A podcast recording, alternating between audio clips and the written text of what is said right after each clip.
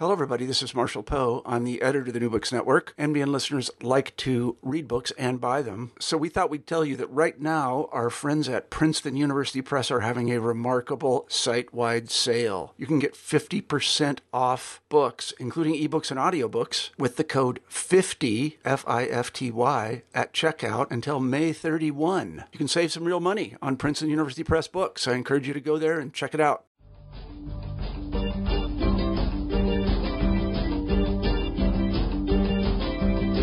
Hello, and welcome to New Books in Philosophy, a podcast channel with the New Books Network. I'm Carrie Figdor, Professor of Philosophy at the University of Iowa, and I'm co-host of the channel along with Robert Talisse, Alexis McLeod, and Sarah Tyson.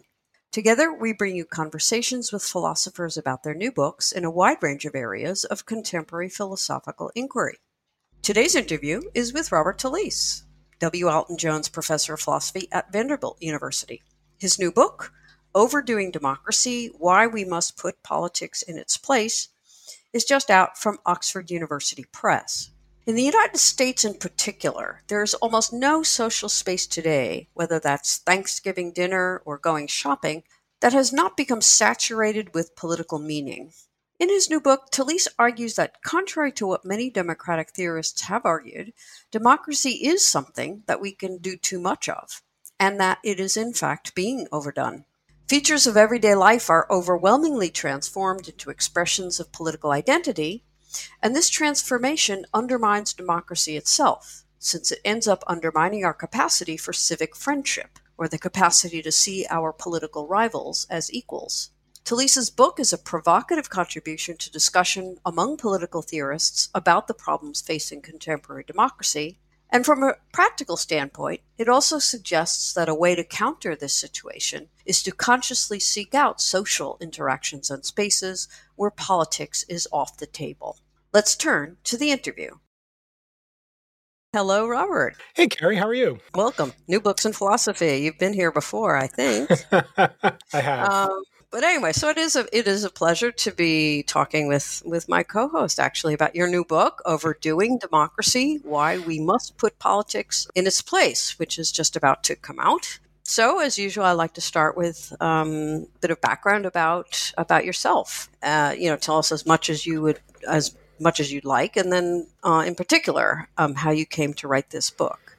Sure. So, I did my PhD at CUNY, as others have, in 2001. That same year, I got hired on the philosophy faculty at Vanderbilt, which is where I've been ever since. Enough about me, the book. I tell the story about how I came to write the book early in the book, which is that I was having lunch with a friend who I hadn't seen in a while, sort of a week or so after our last presidential election in the United States, which I'm sure many listeners will remember was jarring for lots of us. And as we were talking, I came to realize that not only was she disappointed with the election results, and not only was she anxious about the future of the United States and what politically would be coming down the pike, she was also really anxious about the coming holidays. So she was to host a Thanksgiving dinner in just a few weeks, involving lots of her family members who apparently politically don't see eye to eye. And she, was really sort of out of sorts about what this family gathering would be like. And she told me that she had actually been reading newspaper and magazine columns that were offering advice about how to navigate political disputation over the holidays. And, I just found that such a strange, it struck me as just strange that this holiday season in the States, we have Thanksgiving quickly followed by the Christmas holidays. So this holiday season that's supposed to be, among other things, about reconnecting with family was now this sort of generally recognized site of angst. And so I started looking at these columns that went out home online and started reading the columns about how to survive the holidays given rancorous, political disputes over the dinner table. And the advice largely was of the sort of normal type that one would expect, lots of, by the way, there are hundreds and hundreds and hundreds of these columns. You can go Google surviving Thanksgiving politics and get 50 million hits. And, the advice is this sort of, middle of the road standard, like don't raise your voice, don't take the bait, be polite, be sure to listen. And then it almost invariably gets into what strike me as sort of dark places of advice, like if you can avoid going to dinner, maybe you should consider doing that. Try not to be in the same part of the room as the people who trigger you. And so, again, I started thinking, wow, it's interesting that, this is such a popular genre of holiday column writing. And really it's a genre that thrives on people looking to turn to complete strangers, not therapists, not analysts, just people who write for magazines and newspapers for advice about how to deal with their own family at an event that's supposed to be about reconnecting and reflecting with your family about another year completed. And then it struck me that there was no piece of advice given in any of the articles that I read where the columnist just said, look, just tell your family that, the Thanksgiving holiday is just not for politics. Nobody ever said that. And that struck me as odd. Just thinking like, well, surely there's a place and a time for, real political argument and dispute. And would never think to suggest to anybody that those conversations and arguments, even when they're heated, shouldn't happen. I just started thinking, well, maybe they don't have to happen every place that they can happen. And maybe like many other things worth doing in our lives, political argumentation and disputation sort of has its time and place. And, maybe the dinner table over Thanksgiving is just not the right place for that kind of thing to happen. So I started having thoughts of that kind. And then several months later, I got an invitation to do a TEDx talk here in Nashville. And so I did this TEDx talk called Putting Politics in Its Place. And I hadn't yet decided, I thought I might write a book about this, but I hadn't yet decided whether to write one. So I give this, what is, I think, it's an 18-minute talk or something. They give you, fewer than 20 minutes for these events. And after the talk, somebody approaches me in the lobby of the venue in which the TED event was. And this guy says to me, I swear this is true. I don't know if this made it. I don't think this made it into the book, by the way. Guy comes up to me and says, well, Professor, I agree with everything you said up there. I said, oh, well, thanks. That's great. He said, it was a surprise to me, though. I said, oh, why is that? And he said, well, I looked you up online and I saw that you're a professor of philosophy. And so I figured you'd be a liberal. And I thought, this is a guy who has inferred from the fact that he listened to me talk for 18 minutes and I still don't seem to have horns coming out of my head to him, that I must not be politically allied with the rival team or whatever. And I thought, wow, that's, given the content of the talk, and I'm like, this is a deeper phenomenon than I thought it was. So sort of when I had that interaction with the guy, I said, it's probably now's the time to try to sort of work this up into a book, which I did. So a lot of my research up until this point has been about democracy and, sort of epistemic conceptions of democratic decision-making. And then so maybe there's a bit of an irony in the fact that after spending, the better part of 20 years as a philosopher writing about democracy, I've finally gotten around to writing a book that recommends that, we sometimes do something else. Okay. So, right. So, I mean, that's, right in the title, Overdoing It. And the, the basic argument of the book is that, democracy is something that can be overdone, and that we are overdoing it, and that because democracy is a good, it's maybe the least worst political system, or however you want to put it, it's worth saving. So we need to stop overdoing it. So I guess the first issue here, in the book, you lay a lot of groundwork in terms of, what is democracy?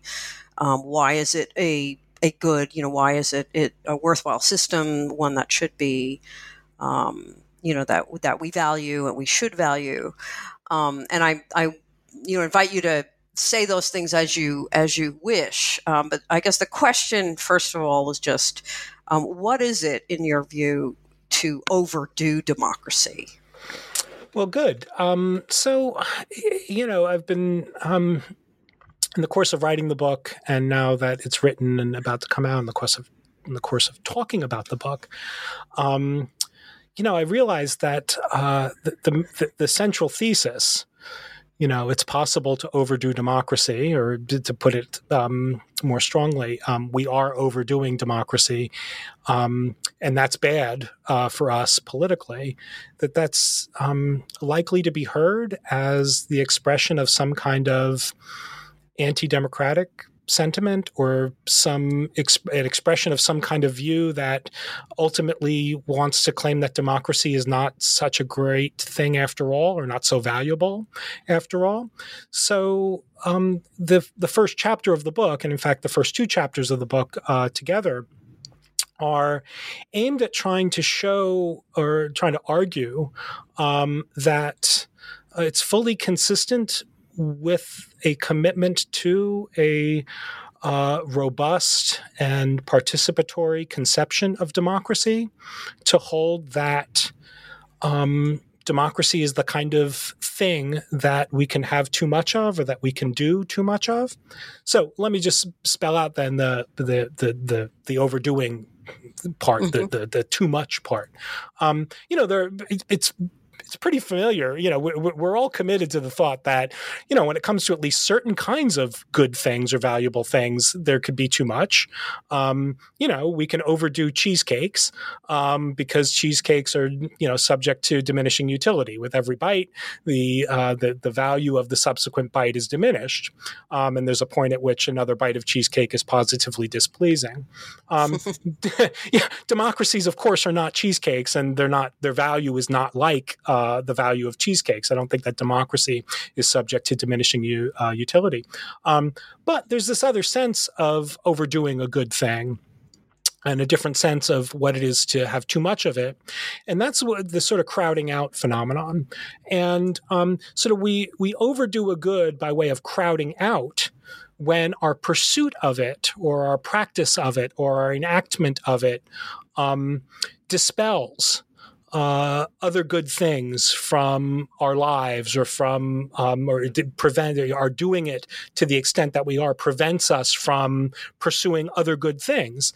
Now, the crowding out phenomenon is slightly different, though related to just what we might think of as opportunity costs, right? The pursuit of the pursuit of anything precludes you from pursuing other things, right? So that's not the point, right? The point is rather that sometimes when we pursue a good thing to the exclusion of certain other good things, the good that we're pursuing suffers because the expelled goods are correlate, or in some way necessary, to realize the full value of the good that you're pursuing.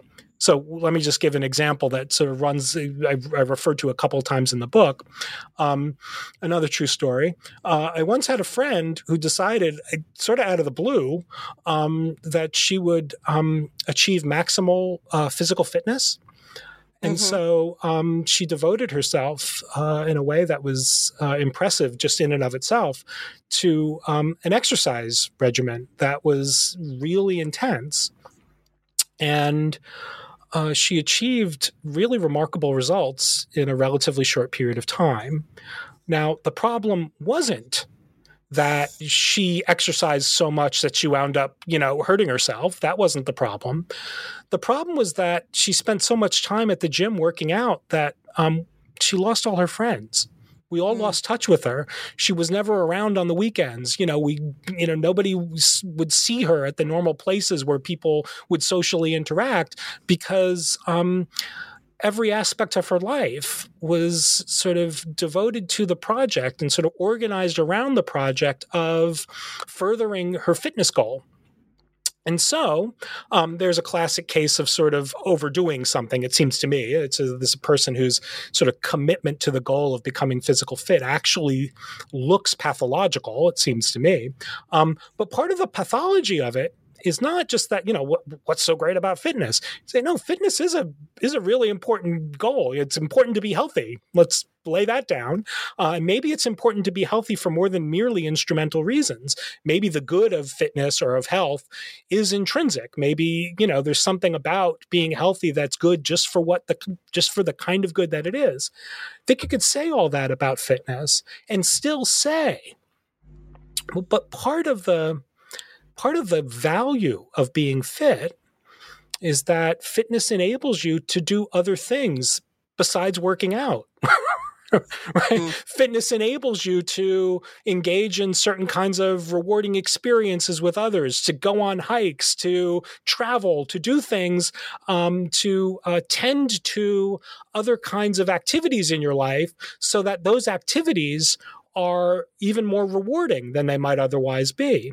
And so in the case of my friend, it looked as if she not only put at the center of her life a goal that is, we're just hypothesizing, ex-hypothesis, totally worthy, but in putting it at the center to the exclusion of all else, the fitness itself became pointless. That is, she lost all the goods that fitness is for, one might say. And so in that way, it looked as if something pathological had happened. So she was in this excellent physical condition, but then the commitment to fitness expelled all the goods from her life that fitness kind of needs us to be able to pursue in order for it to be properly the kind of value it is. Now, so the thesis, Overdoing Democracy, is that democracy is that kind of pursuit. Democracy is a good, and I'm perfectly willing to say it's intrinsically good. You don't have to be a democratic instrumentalist, that is somebody who thinks that the goods of democracy are purely instrumental, to hold that democracy is a good whose profile is complete or is properly ordered only in virtue of the fact that it enables individuals to realize other goods. And so when democratic politics, when our political allegiances, along with our partisan animosities and hostilities, sort of infiltrate and become sort of embedded within the whole of our social interactions, within everything that we do, we become sort of like my friend who overdid her fitness routine, or overdid her pursuit of fitness might be a better way to put it. When democracy becomes all we do together, we become less good at doing democracy, and we lose out on some of the goods that are necessary in order to realize realize fully the good of democracy. Is that helpful? Yeah. So what are, I mean, you kind of hinted a little bit, social relations. I mean, certainly in the analogous case of the exercise, right. You know, she exercised so much, she can no longer enjoy friends, etc. But so what are the goods that are being crowded out that democracy is supposed to, you know, is a good for? So there are sort of two levels at which I think one might answer this. Democracy, if it's to thrive, And in fact, we might just say this sort of, you know, political philosophy 101 thought about democracy, is that democracy is the proposal. Among everything else that democracy is, democracy is the proposal that a relatively stable, relatively just social order is possible among persons understood as citizens. And here we mean by citizen social equals. So democracy is the thesis that you can achieve a relatively just and stable social order without there being an elite ruler. You can achieve that kind of social order when the citizens rule themselves qua social equal. Now, what that means is that, or let me add one more sort of premise-y kind of thought. Part of what you're, part of what is involved in social equality, in sort of having a community of people who are social equals, is that, you know, when we're social equals, you know, we get to think our own thoughts and come to our own judgments and assess facts and claims and arguments and evidence according to our own best light, and nobody gets to browbeat us or intimidate us or dominate us into subduing our own judgment simply because they think we'd be better off or would be more correct if we were to do so. So when you have social equality or people who are regarded as social equals, you're also going to have a lot of disagreement and a lot of political disagreement. And so democracy is the view that a stable and just social order is possible among social equals, despite the fact that they're going to be ongoing, persistent, sometimes heated disputes among the citizens about the precise shape of the political order. And so what democracy requires is a way, various ways of sort of managing disputes about things that matter a lot to us, like, you know, freedom and autonomy and justice and the great political values. Now, a lot of the institutional features of that are prevalent in democratic societies or strategies for managing ongoing political disagreement. But there's also an ethic of citizenship that's required for democracy to work well. And that ethics of citizenship requires of us as citizens, at the very least, it might require a lot more than this, but at the very least it requires us to develop within ourselves the capacities and dispositions that will enable us to regard our political rivals as nonetheless our equals. And in this case, what that means is that if we're going to succeed at democracy, we have to be able to regard those who we think are committed to misguided political views within a broad range, as nonetheless not merely the kinds of people who get an equal say, but entitled. We have to see them as people who are entitled to an equal say. And so one of the goods that democracy needs in order to thrive is a kind of moral capacity within the citizens to see, even in their political rivals, virtues and merits of a sort that could underwrite their social equality, despite the fact that we have to regard them as politically misguided. So one sort of level of the answer to your question, what are the goods, is that in order to thrive, democracy needs for us to be able to see our political rivals as nonetheless our equals. When we overdo democracy for reasons having to do with two social phenomena that I take it we'll get to talk about in a minute, which is the polarization phenomenon and what I call political saturation. When we overdo democracy, we we work, we do things that dissolve that capacity, such that our political rivals, or we engage with one another in such a way that we are caused to increasingly regard our political rivals as inscrutable, as alien, as benighted, as depraved, and as threatening. And there's really robust data on this that the book gets into. And so when we overdo democracy, we lose the capacity to see our political rivals as our equals. And that means that democracy starts going badly, because then democratic decisions really just are a matter of the tyranny of the majority, or a matter of the tyranny of whoever, wins the election if it's not majoritarian. And so you'll have huge parts of the population very pleased that they've gotten their way, but they've gotten their way simply by imposing their will on another portion of citizens who didn't get their way. And when democracy becomes just a contest for power, then we've sort of given up on what makes democracy even valuable. And I think that we've sort of weakened the case, philosophically, weakened the case for democracy's merit. So that's one. Secondly, Secondly, just go back to the Thanksgiving Day dinner stuff. When we overdo democracy, we allow all of our social interactions to be sort of colored by or filtered by our political allegiances in such a way that we create opportunities and openings for division and enmity where they needn't be.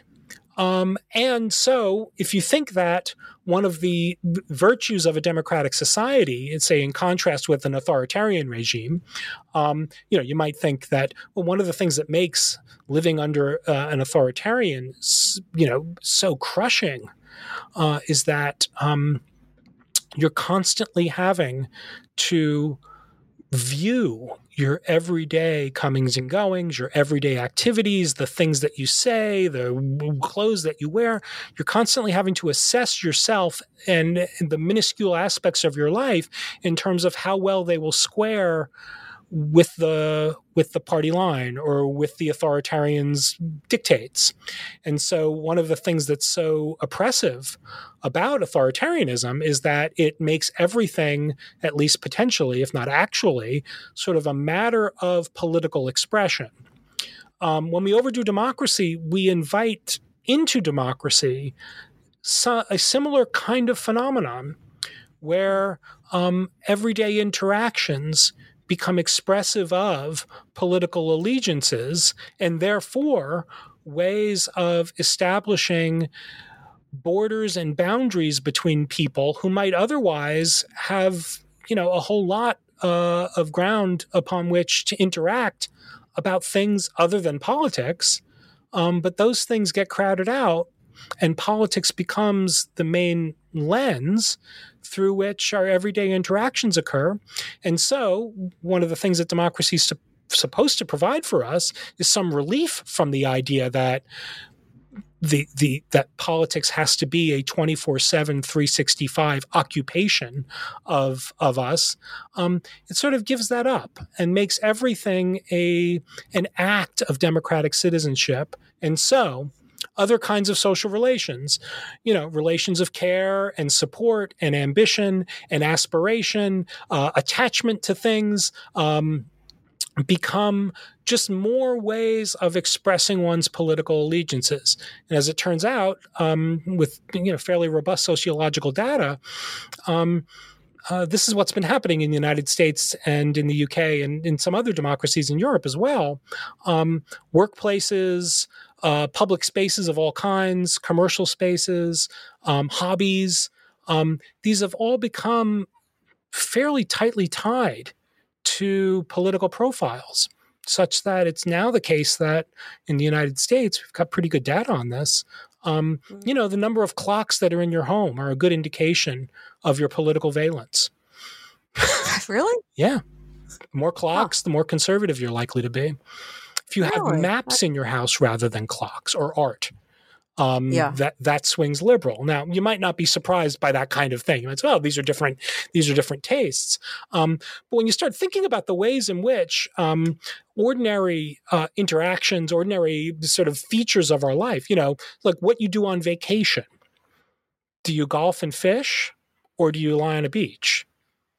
Turns out that these are really good indications of your politics. I just saw today, actually, a story on Vox where some lab had done an experiment with, they had some modernist, drawing, some piece of art that was modernist done in the 80s. And it looks like it's done in crayon. I'm not even remembering the name of the artist. I'd never seen the piece before. And it turns out that, you just present people with the photo of this drawing and just say, is this art or not? If you say it's not art, you're far more likely to approve of President Trump than if you say it's art. So, politics sort of enters into our everyday sort of seemingly non-political behavior in these ways that sometimes are surprising, sometimes when you think about it, maybe not surprising. But what that means is that our everyday spaces, our everyday casual, unplanned interactions, just, sort of chit-chat with the person standing behind you online at wherever you happen to buy coffee. We can get into talking about how, where you buy your coffee tells a lot about what your politics are. But wherever you buy your coffee in the States, the person behind you online is increasingly likely to have voted like you. And so, our interactions tend to sort of be coded and sort of organized around our party allegiances, which means our everyday interactions really just put us into contact with people who tend to be much like ourselves.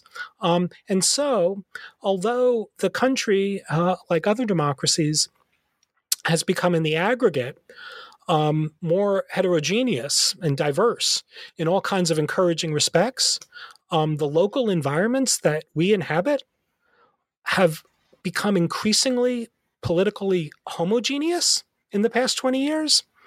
And that looks problematic to me from just realizing that looks problematic to me from the point of view just realizing the democratic ideal.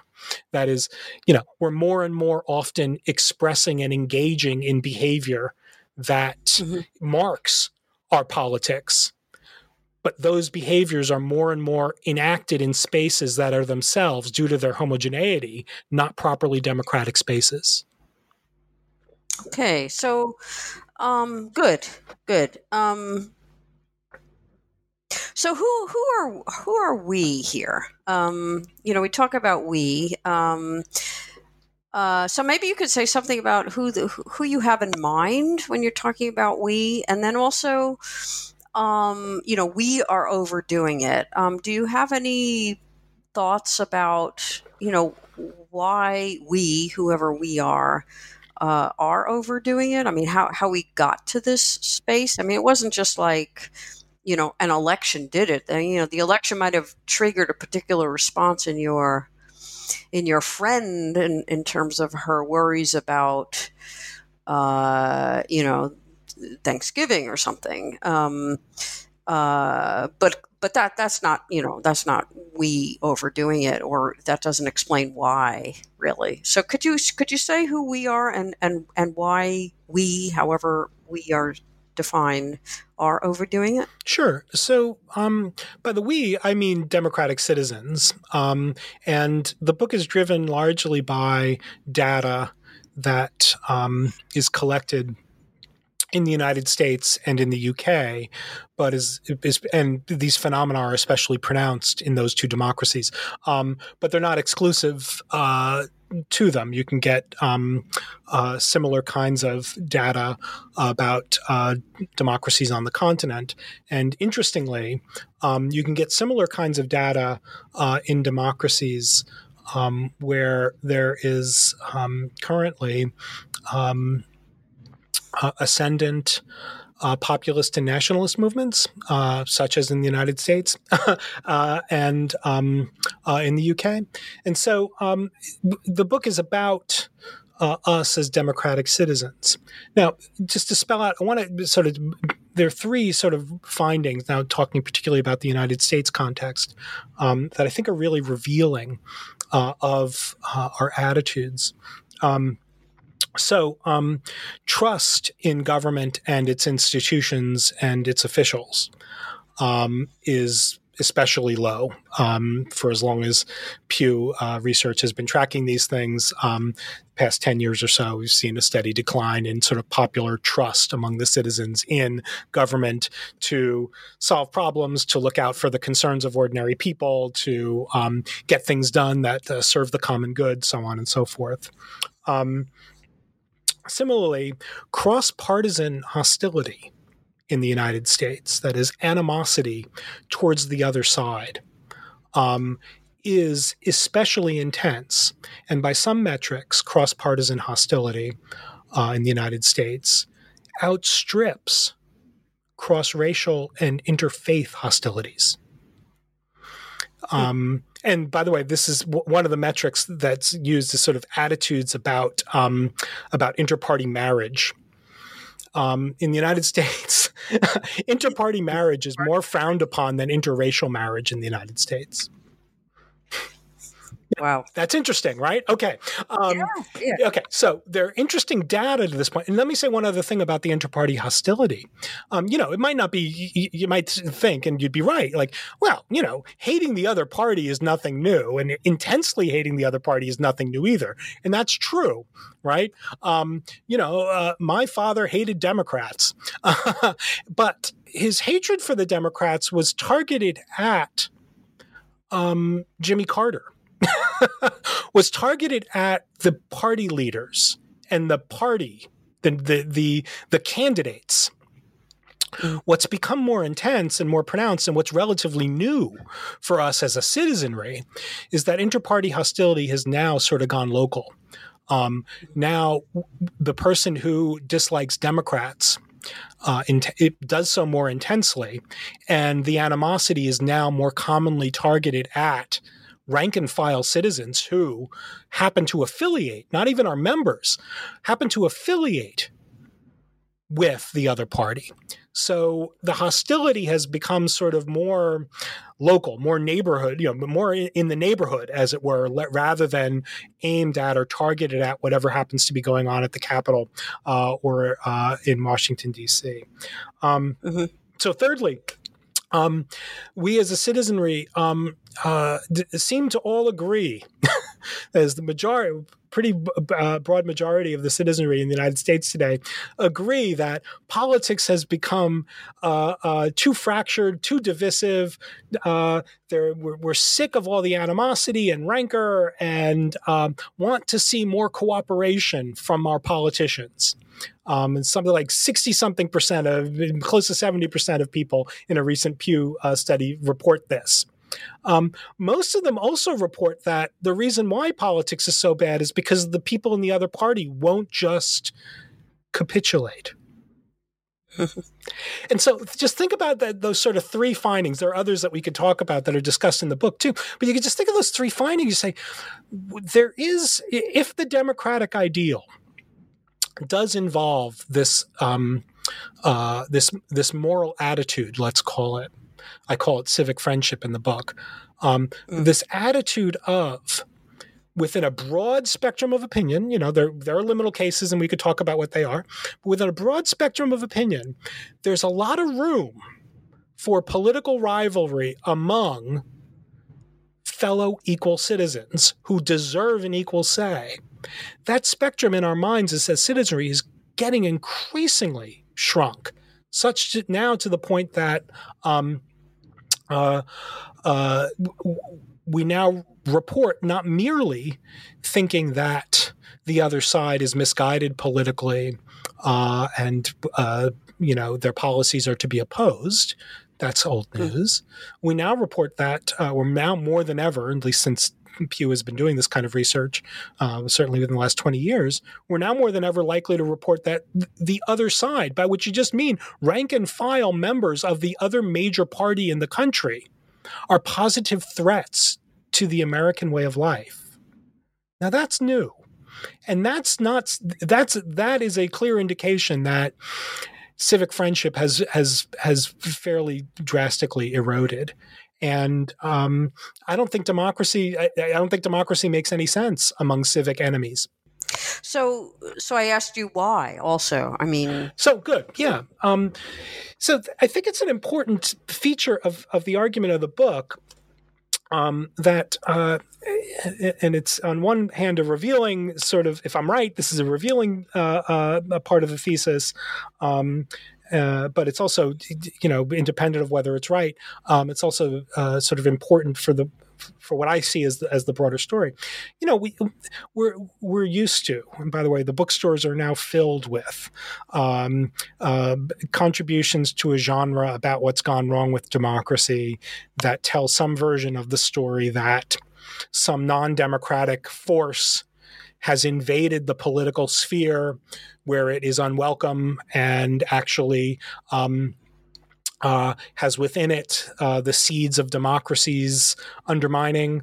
And so this non-democratic force, usually capitalism or neoliberalism or commercialism or in some conservative circles sort of atheism sort of invaded the democratic sphere and started dismantling it from inside.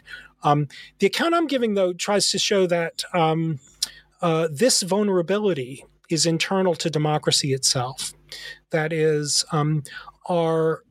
the way that we get into a political situation where civic enmity is being fostered by our social interactions and engagements is by way of what I'm sure are sincere, authentic attempts to realize the democratic ideal.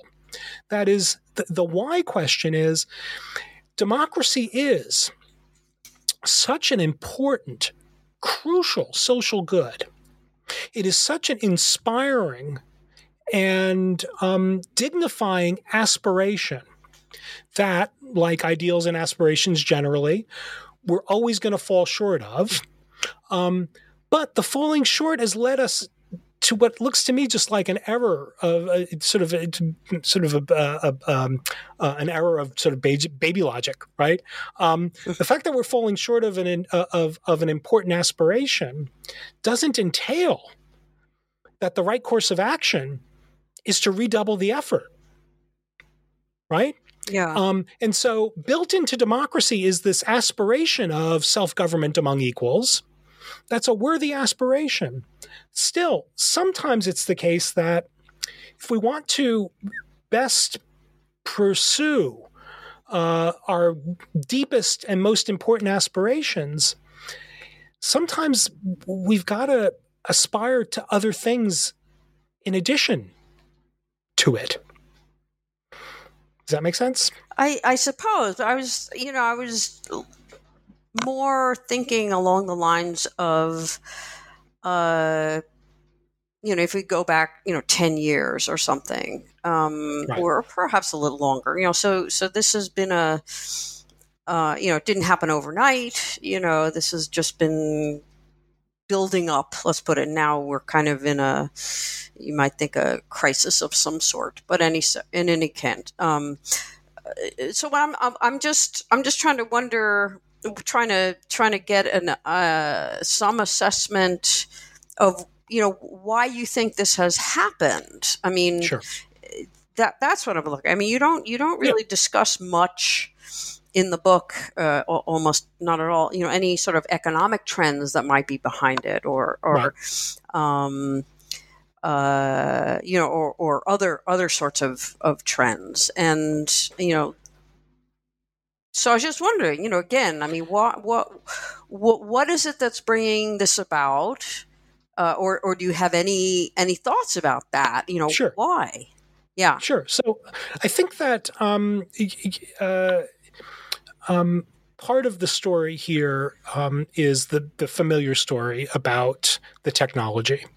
the communications technology, the social media technology. That's surely part of the story, and I take it that listeners are going to be familiar with that aspect of it, the echo chamber, filter bubbly kind of thought about it. And so part of the book is completely on board with roughly that kind of assessment, but I don't think that that can be the full story. I think that, and the, you know, the social factors that are ultimately the right causal explanation for this are very complicated. I don't know how to tell the story, actually. But surely one feature that is related to but distinct from the sort of social media, internet kind of filter bubble explanation is that and perhaps this is itself just one other ramification of the technology. The ability to exert control over our immediate environments. In the book, I give the example, you know, living in Reno no longer means that you have to give up fresh seafood. Right? You could be in the middle of a desert, right, and you know, have fresh seafood. The way that we can commute, the way that we can communicate over great distances in the way that you and I, Carrie, right now are, has meant that we as individuals exert more and more control over our immediate surroundings. And what that means is that the world that we inhabit is more than it was 10 years ago, even 15 years ago for sure, surely 25 years ago. What that means is that our worlds are sort of increasingly made to order. By the way, just this afternoon, I got a new microwave oven from Amazon because, you know, the local Target just didn't have it. And so I went online in the Target store, went online, found it on Amazon, ordered it while standing in the, you know, standing in Target, and it showed up the next day. Now, there are all kinds of ways in which what a wonderful world we're in.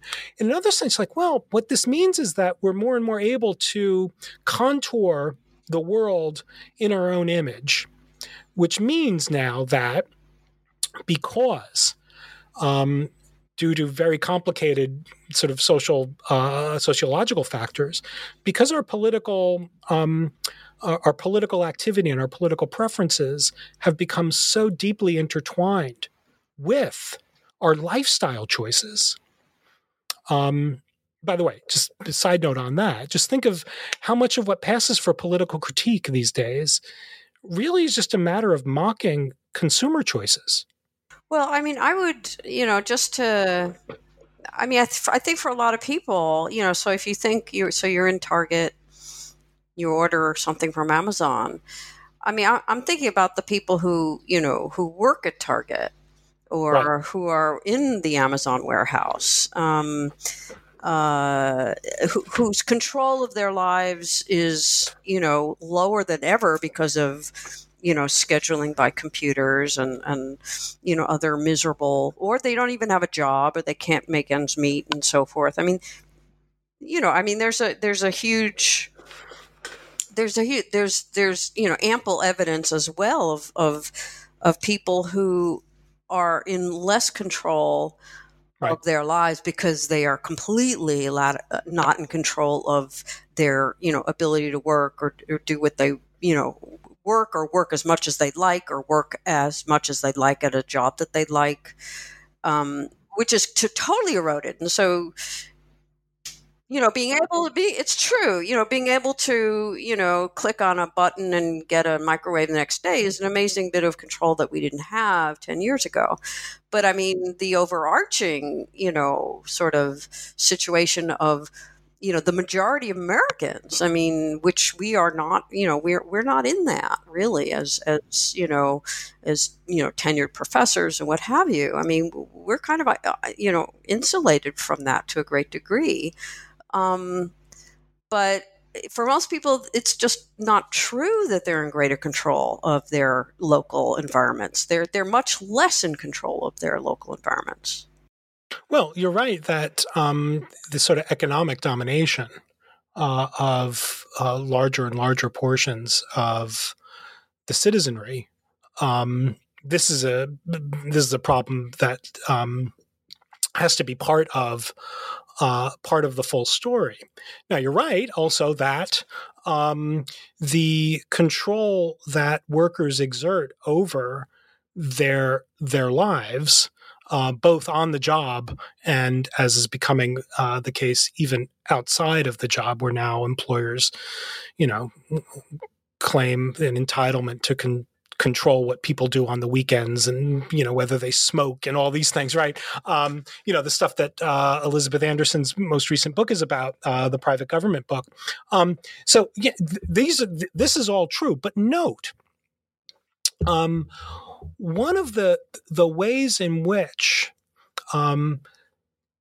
technology has shown up in that particular aspect of our national milieu is that that angst, that insecurity, those changes to economic prospects have all been transformed into a kind of lifestyle politics, into a kind of political identity.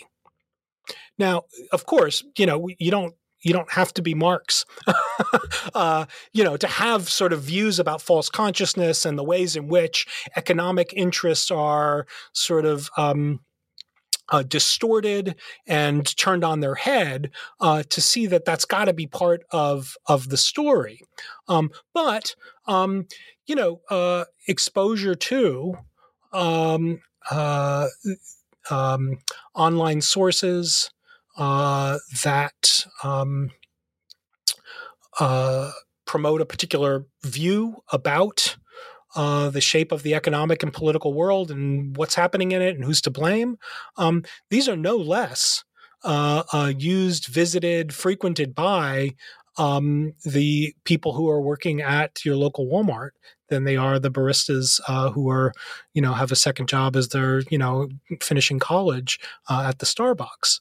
And so, at least in this respect, more and more of the world around us, even if you're, as I'll concede, you're correct to say, the level of individual control that we ourselves exert over it varies, perhaps markedly with various economic markers.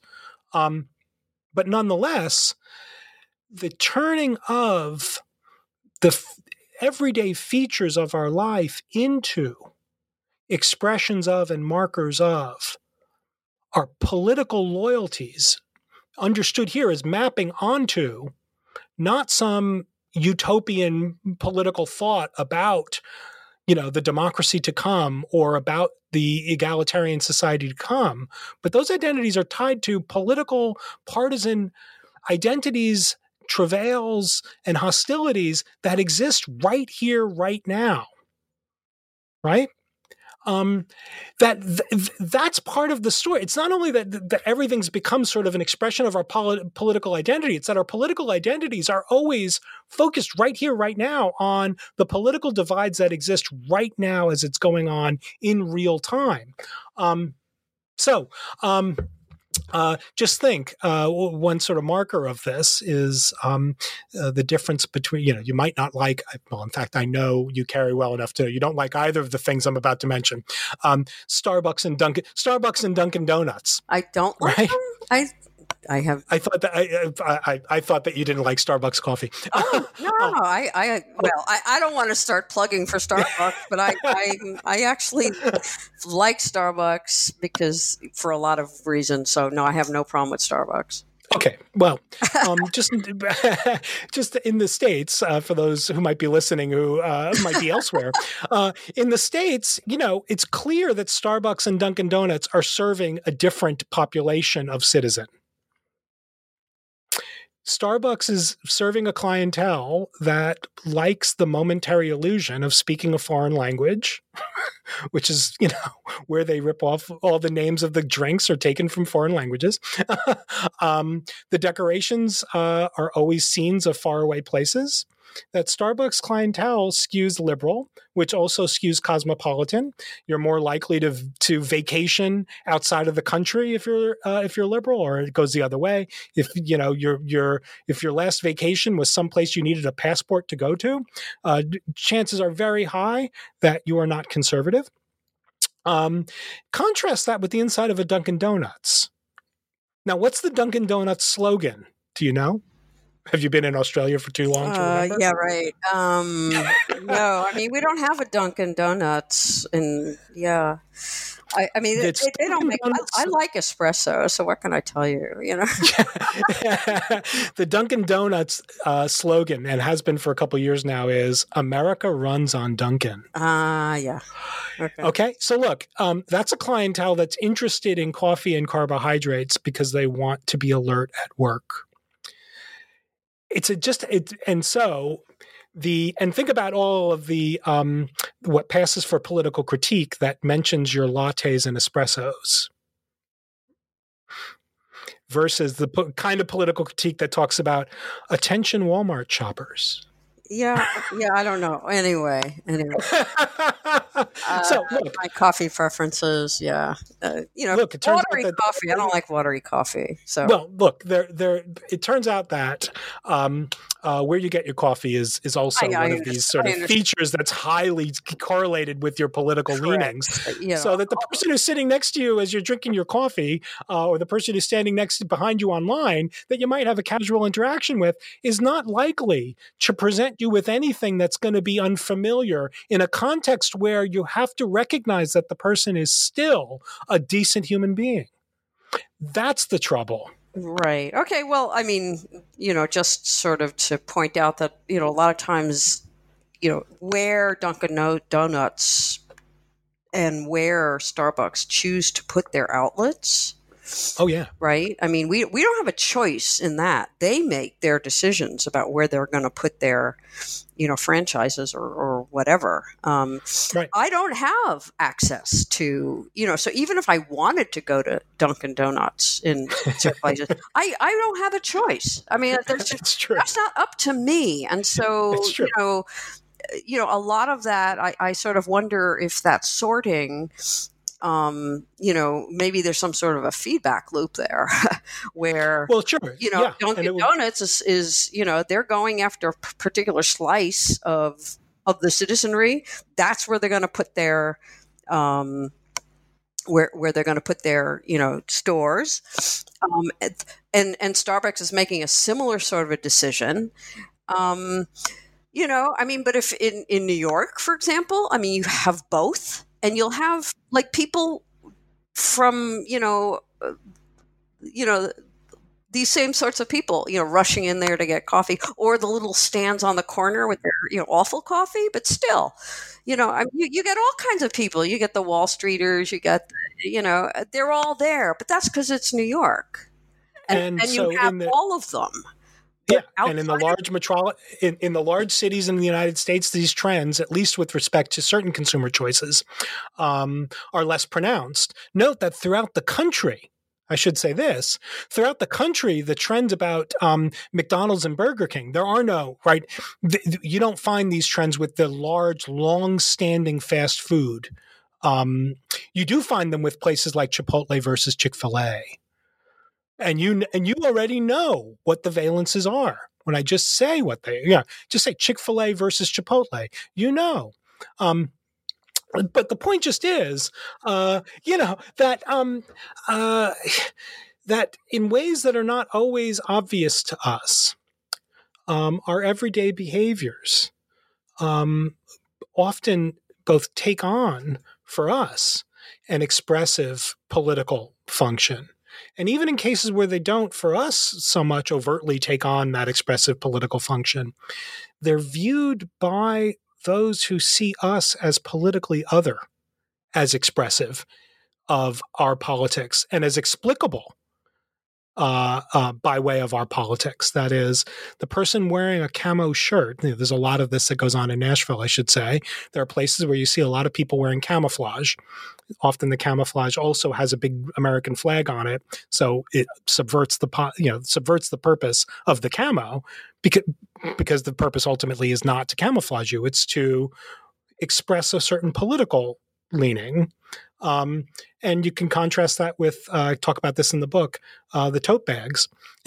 You know, how many tote bags you have is a good signal of what your politics are. Yeah. So we're running out of time, actually. Yeah, unfortunately, we got off track on discussion of coffee, but so you very quickly. I mean, listeners will have to read the book. Sure, it's a short book, which they should anyway, right? Yeah. But what do you recommend that we do? I mean, sort of very briefly. I mean, I'm sorry about that, but no, it's fine.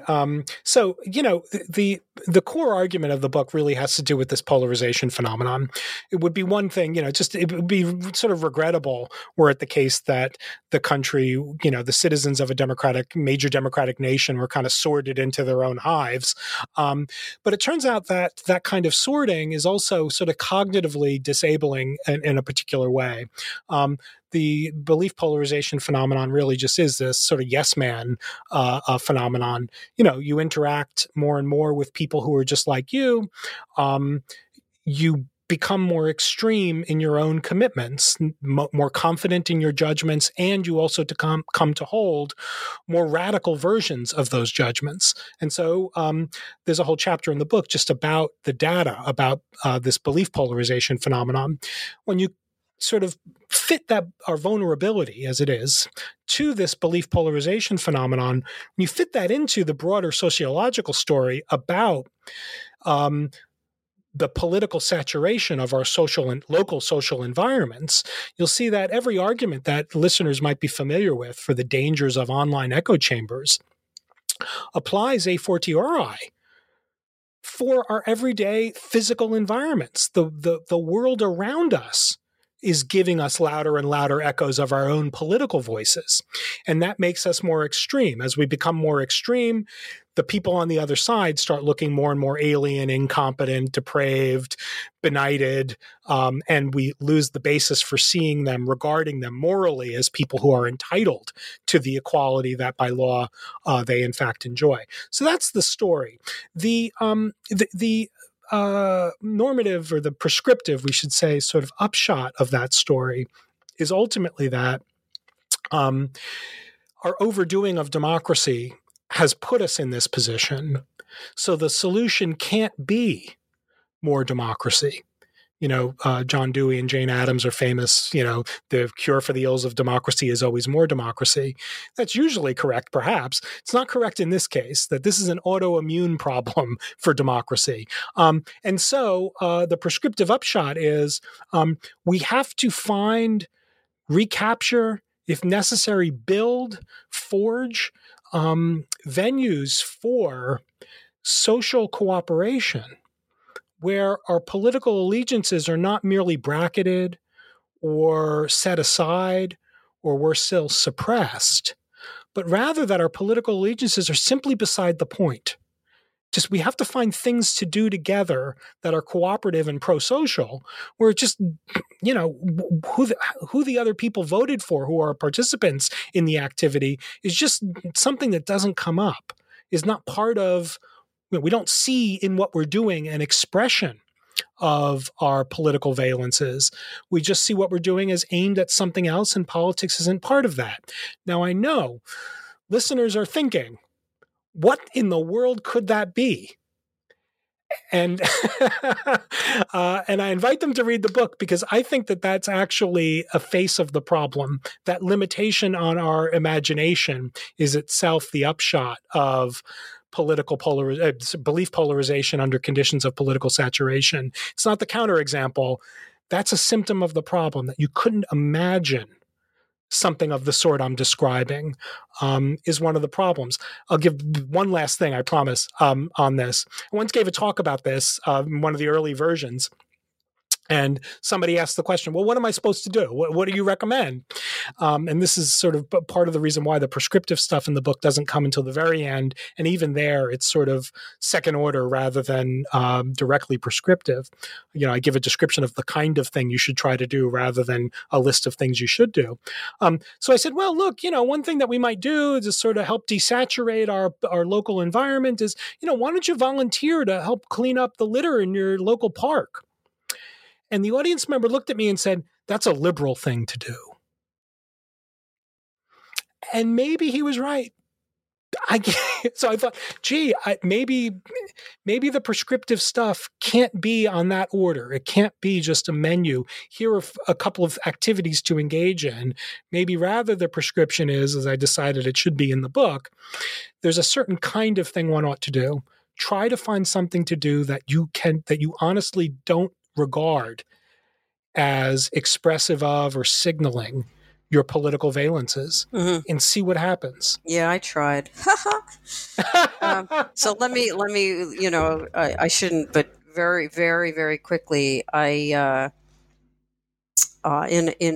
I tried to, I thought, you know, let me take up something interesting and new, skeet shooting. Oh my. Yeah. No, I'm totally like down for, you know, that'd be really cool. So I investigated. I just didn't think you'd be into guns. Well, I would, you know, it was like Iowa, probably guns, sure. You know, just go with the flow. I'm not going to kill animals, but right. Shooting clay pigeons, I'm totally, that'd be great. I mean, it's a great skill. So I investigated, you know, joining, you know, how do you do this? And I found out that all the gun clubs were NRA gun clubs, which meant to join the club, you had to join the NRA. Oh my. Yeah. Yeah. And that's apparently the way it works. Right, that you either belong to an NRA gun club, which are apparently the majority, or you know, maybe there's a couple, you know, outlier clubs that are unaffiliated, but they're few and far between. Hmm. So that was it. It's like, you know, I was not able to pursue something that in theory might have you know, been a perfectly fine expression of my own sort of interest, and you know, not in any political way. I don't see why you know, skeet shooting would necessarily be political. Sure, but the context in which I was, you know, could do it was political. I was not able to do it because it was beyond my control, unless I wanted to join the NRA, which is what I was not going to do. Of course, right. That's a good example of saturation, right? Yeah. So, yeah. Anyway. My wife and I started going to bluegrass concerts. Oh, I think bluegrass is great. Anyway, so. Which has worked out fine. Yeah. Who knows how the people there at the station, and I'm assuming a lot of them are conservative, but I have no idea. We sit around and talk about the mandolin player. It's actually very cool.